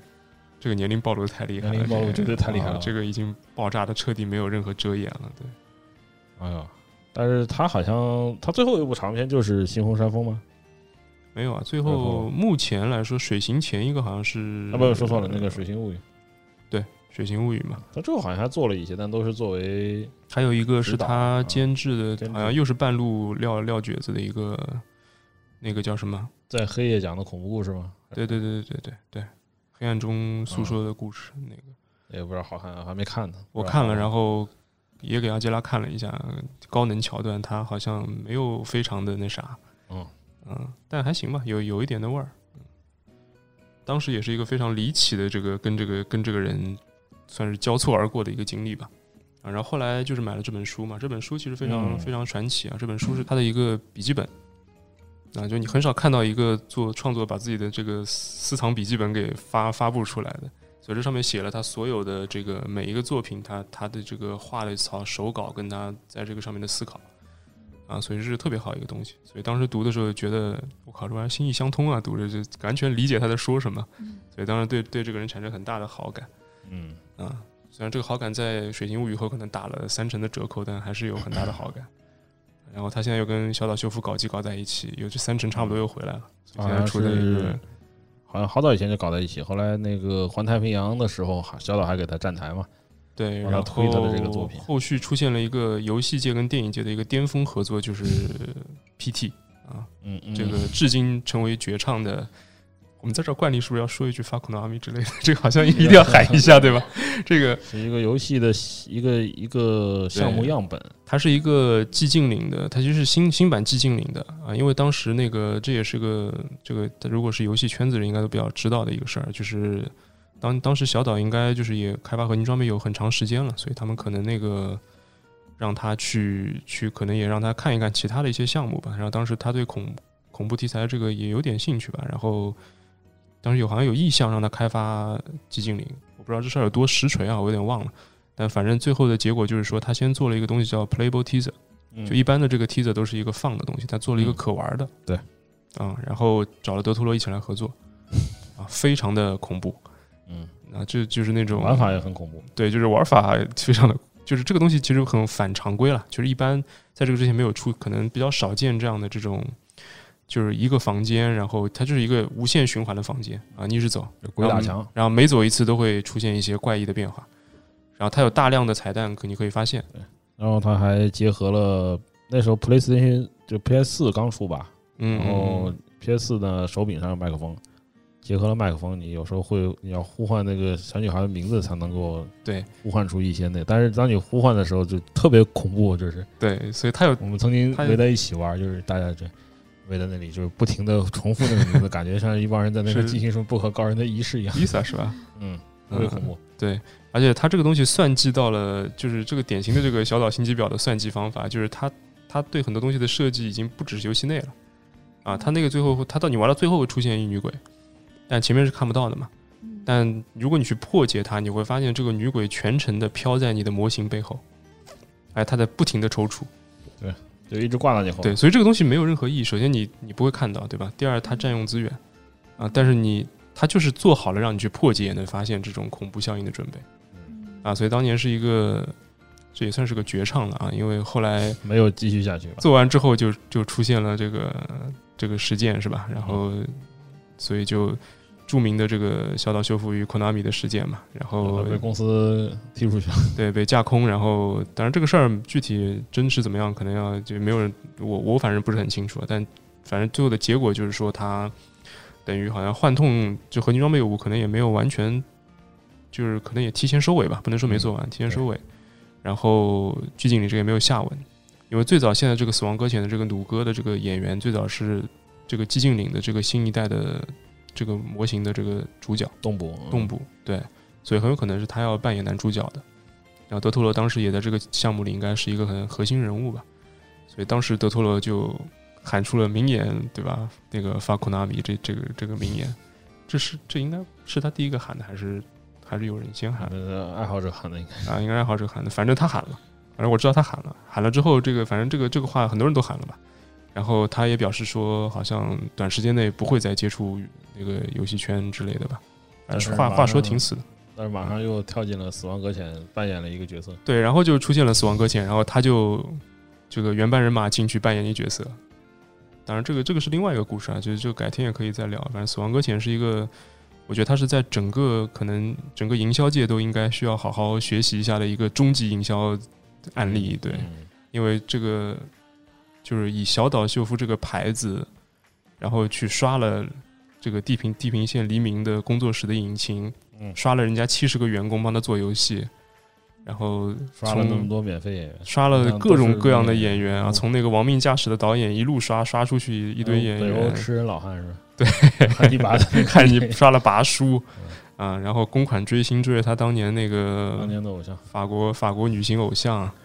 然后找来德托罗，然后找来那个那个疯狂麦克斯那个导演帮他站台对，跟他聊 idea，对吧？他的那个感觉哈，就是说我看了，因为我我现在屏蔽了所有的信息，他后来发布的，就是从第一个预告片以后之后发布的那些东西，基本我都没怎么看。其实第一个预告片就很有那味儿，我说那我就赶紧屏蔽信息，我玩了再说，真不想知道吗？不要知道。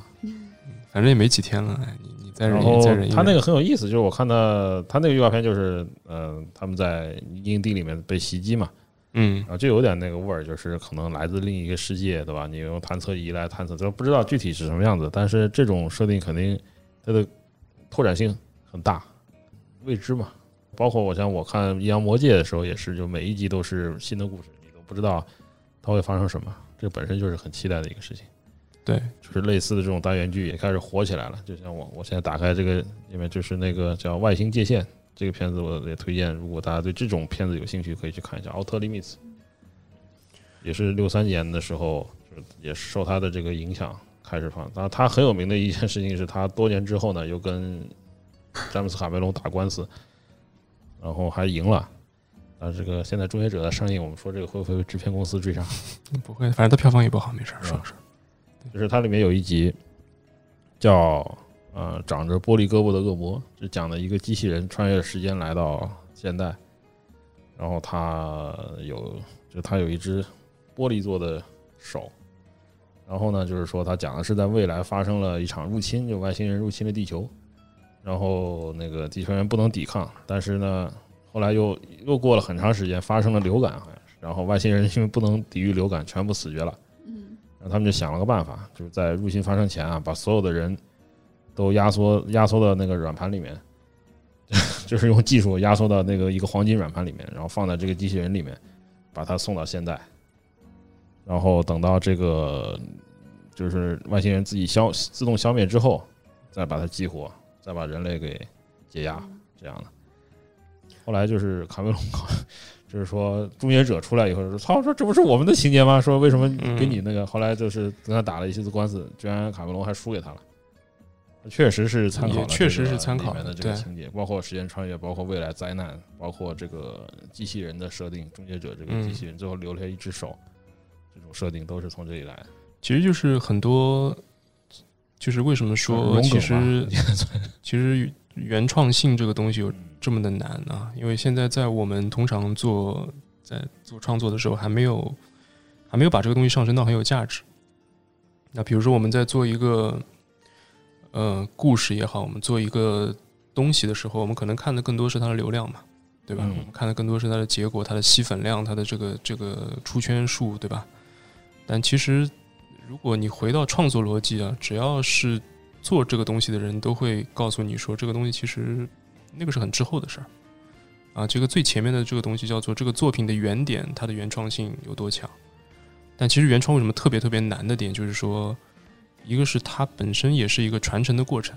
啊，就是你需要在一个概念上，你必须要通过很多代人的打磨，它才能变成一个完整的、真正扎实的概念。所以，终结者不是终结者，直到它被卡梅隆做出来。这个东西一定是跟最早的这个这个灵感是有作用的，并他们互成形式，他们只是不同的媒介跟不同的时机。但另外一个点就是说，创作本身会有大量的借鉴啊，因为你只有这一一生可以活，你的时间就那么点儿，每个人的吸收能力有限，你不可能做到样样专精的。Ready Scott 也有很多这样的，这个异形的这个导演有很多这样类似的这这种事儿啊，就是最近的那个特别牛牛逼那个广告，那个轩尼诗那个七个世界那个广告啊，也是被那个法国的杂志叫什么来着？就当年那个异形常合作那个那个法国科幻杂志，金属咆哮吗？哎，好像是，嗯，好像是他们里面一主创还在喷他们，说他这个东西完全抄袭了那个那个杂志上的一些一些科幻设定啊啥的。其实异形当年也有很多这个也是跟那个上面有一定借鉴程度的一个一个状态。它是个灵感传承，就是说精于这个区域的这个领域的人，他做出了一些非常震惊的东西，但是他只能在那个领域内成立的时候，他是比较薄弱的。但有一些人，他可以继承这个灵感，把它重新组装成，或者重新再二次创作成一个特别了不起的东西，他才能有大成。那会一般会有这样一个，很多时候是一个这样的轨迹。所以就是说你，你一个原创，它需要经过很长时间的孵化，并且它是独一无二的。这就是为什么说，如果钱可以制造出很多原创性的东西来说，我们市面上早就有一千万个哈利波特。嗯，那为什么没有？就是因为最后没有杰克罗琳在那个咖啡馆里写那么久，没有那些巫师文化，没有大英博物馆，没有以前的传承，他做不出来这个东西。啊，所以它是有一个既定轨迹的。这个既定轨迹其实起始于它的这个循环也特别简单，就是当年为什么有异形？就是雷迪斯科特坐在电影院看了《星球大战》，然后一拍膝盖说：“妈的，我也要来一个！操，回家给我赶紧给我整一个。”然后他的助理还是他的那个他的一个主创之一吧，看了那个 H.R. Giga 画的那个那种就是他的那个设定之书，死灵之书的设定集，然后给他看了一眼，他说：“哇，这个屌！”他为什么能看得明白？因为 Ridley Scott 以前是拍广告的，啊，拍广告的导演，他他对各种各样题材跟形式的涉猎非常广，所以他的商业美感非常强。他一看就知道这东西结合这个东西能做出这个来。所以你你说他他是一个从从从头到尾百分之一千原创的人，他也不是，因为没有人是啊，除了个别的这种这种神人，他是做得到的。但是他确实他把这个东西演绎出了特别了不起的东西，所以从一定程度上来讲，他做的跟卡梅隆做的，你可以认为像《阴阳魔界》这一代应该是那种就是初代原元祖创作者，我觉得他们肯定有他们的参考吧，但他的原创性是非常非常强的。会不会也是因为他们在当时，比如说核战争、社会动荡特别强烈的年代，大家对这种生命的思考，或者对这种人，美国当时是一个特别特殊，因为它其实，在核战边缘嘛，它在核战争第一线，但它的经济就是说在大战后发展的又很快，然后那个社会的矛盾激化也很快，然后人特别容易产生这种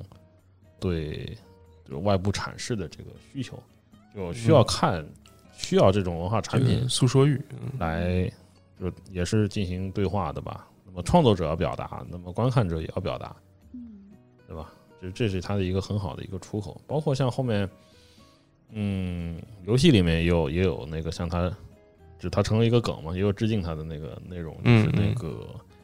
《Alan Wake》那个游戏，嗯呃，心灵杀手，对，里面那个在游戏里面有一个电视节目，就是完全是在在那个致敬《阴阳魔界》，连片头的字体都是一样的，对。叶全镇，而且这个 Remedy 的意思 Remedy 的文化梗致敬，对对对。那多的太多了，特别有意思对，各种讲不完，对。这里面有几个特别好，什么量子自杀是吧？对，对，量子自杀就是有一个人发明了一个可以接通到平行世界的一个机器，然后它可以那个它接上以后，它就是说它就变成量子态了，就是说理论上他在这里举枪打自己，死的是另一个世界的自己。嗯然后，他在演示的时候忘了插插头，然后就把自己打死了，就是这种稍微扯淡的这种东西。但但是呢，Remedy 做的这些东西，我觉得有那味儿，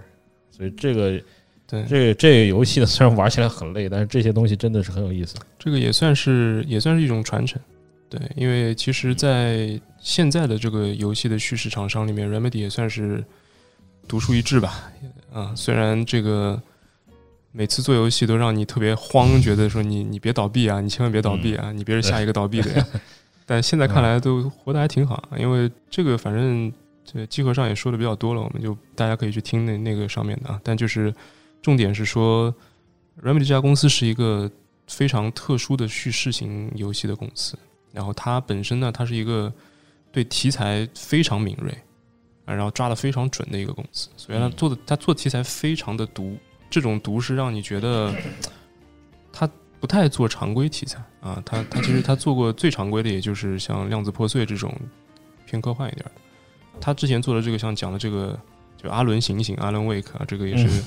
很有名的一个，其实是很像怪谈吧。对，就是其实就是史蒂芬金的那种风格，你可以想想。啊，这个非常带有老金风格的这种这种这个小镇村民很爱你是吧？嗯，嗯然后作家作家作家困局 自救对啊，然后心魔，然后然后这个各种文化梗致敬啊，他们最近出的那个游戏叫《控制》，Control 也非常厉害啊，基本上也是新怪谈题材里面氛围做到巅峰的一个东西吧。啊，所以他们其实也是一个非常爱玩梗，然后非常善于做很多这种游戏的叙事表达的一个公司啊。但我个人还是要吐槽他们的战斗真的真的太他妈的烂了。嗯，对，我觉得他们的战斗系统从马特·斯佩恩开始感觉就没怎么进化过。说实话，这个题外话，就是阴阳魔界的这个主创，他反正因为他去世也是比较早，嗯，但是后来呢，也还是在这个领域继续在挖掘。就后来他又回到做那个广播，呃，他后来还做了电视剧，呃，深夜画廊也是一个那种像也是那种惊悚恐怖的、奇幻的那种，也挺有意思的。Night Gallery 大家可以看看。然后后来他回去做电台节目，又大受成功，也是这种嗯深夜怪谈类的一个节目，叫零点啊 Zero Hour，啊听过这个非常非常有名。嗯然后呢，他在电影呢也有也有一些建树，但是最有名的是六八年，他把法国的一个科幻小说《后骑士》的科幻小说，他跟别人合作改编剧本，就是《人猿星球》。哦，这个也是讲的也是哎呀和核战有关嘛。最后这个也也是翻拍过也是翻拍过好多好多好多次次了，对对。这一座确实是超经典吧，只能说。对，这是最好的一部吧。然后 tim Burton 翻拍过一次吧，嗯然后最新的那个三部曲有翻拍过一次嘛。嗯，这个反正也是 IP 化嘛，就是也是做成大宇宙了。他本来就拍过好几集，他书也很长，对特别特别长。反正他的这个作品也都像《阴阳魔界》就有出蓝光了，应该是。然后 Night Gallery 出的是 DVD，应该是。嗯然后这个蓝光盘非常好，它配有他所有当时电视的广告以及背景解说和他自己的花絮解说，嗯，五 G 套装，强力推荐。对，而且一般带有这个解说音轨的都是无价之宝。嗯，因为只有听这个当事人说他为什么这么设计，你才能明白他背后的意思。这个就等于像这个师傅把门道都告诉你了，你不看那个就是看不出来的。对，所以通常如果学电影啊什么，你最好就是买一个导演带这个 commentary 这种解说音轨，啊，你就放着，然后他告诉你说这儿我是这样拍的，然后就哦哦哦，厉害厉害厉害，原来是是这样，特别有用。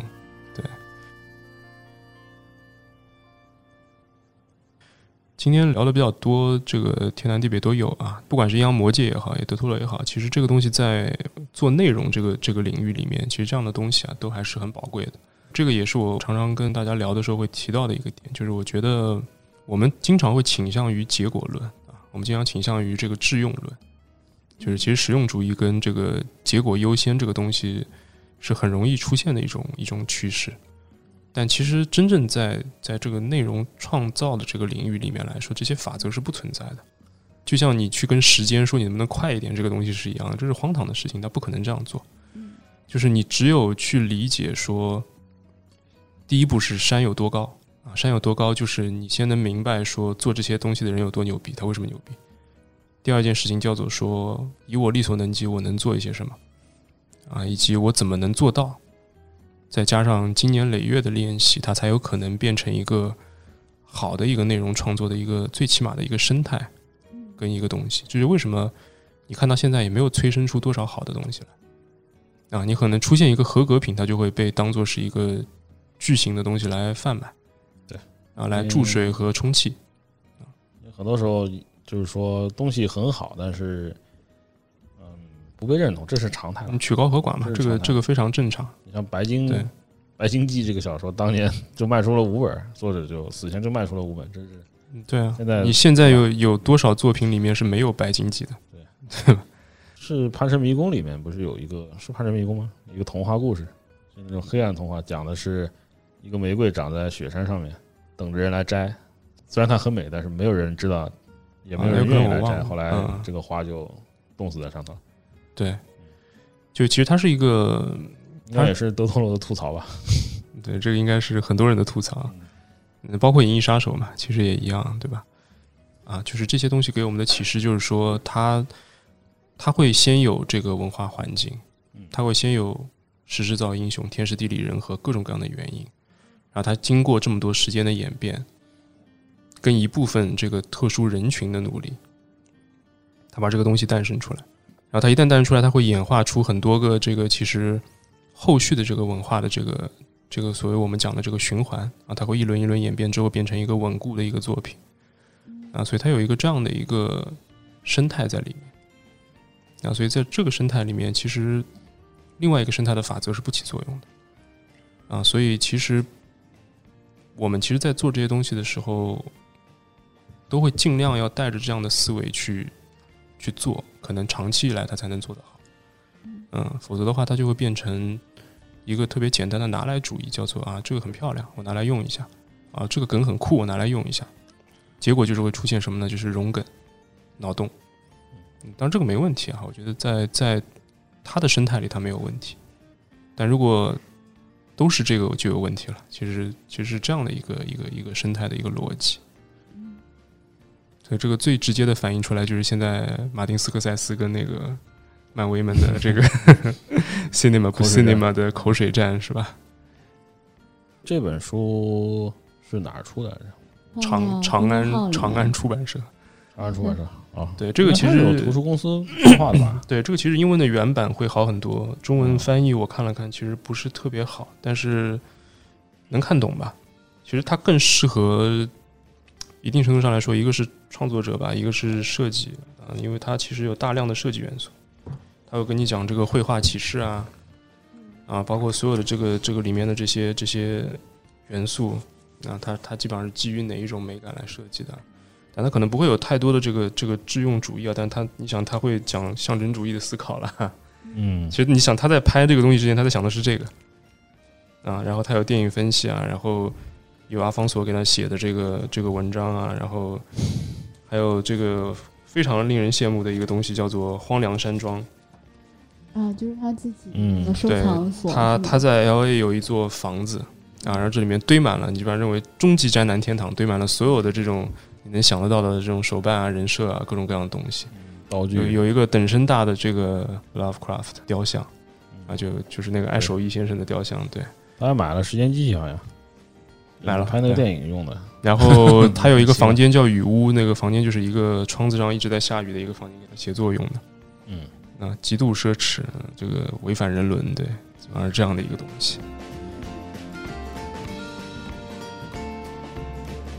呃，能做广告吗？你做做做做，随便做。那个猩红山峰的设定集，国内也引进了，是你翻的是吗？是我我我翻译，我主我自己编辑，我自己引进的，在读库引进的啊，现在好像正在优惠中，请大家有兴趣去看。读库现在正在八折中，大家帮一帮他。对，哦，这本书好像不止哎。这本书折扣好像很厉害，真的吗？对，因为说实话，这本书也是销售慢一些。那我那本可以退了。嗯，什么？嗯，感觉买亏了。反正看当年那个虫子的结局啊，他没完成啊，没有实现的那个结局，就是那个黑衣黑衣虫子对对，那个 Mimic 的结局原本应该有的样子。反正这里面很多很多译文啊，就是它里面有那个是鬼童院那小孩儿，对头上冒烟冒冒血的那个。他后面收录了几部作品是他没有出街的，啊，里面包括了当年这个非常众星瞩目的《疯狂山脉》，这个是爱手艺先生非常有名的一个书，然后一个故事吧，他们他改成了电影，然后当时 Tom Cruise 据说也是大力支持并且加盟，可能会演。啊，现在想一想还好没出，因为他演的话估计就砸了。啊，然后那个那电影的剧本我还去网上找过，找了看，看完之后觉得也还好没拍，好像写的也不怎么样。嗯，但就当年对，如果这东西出现了，那可能就是屏幕上第一部那个大投资克苏鲁题材的电影。他反正应该是做十个企划失败九个那种人，反正也习惯了吧。嗯，对，要不今天就先这样。好。下次只要大卫跟西门有空，我们都可以随时来录节目。好，谢谢大家。好，好，谢谢，谢谢大卫，谢谢西门。好，拜拜，拜拜。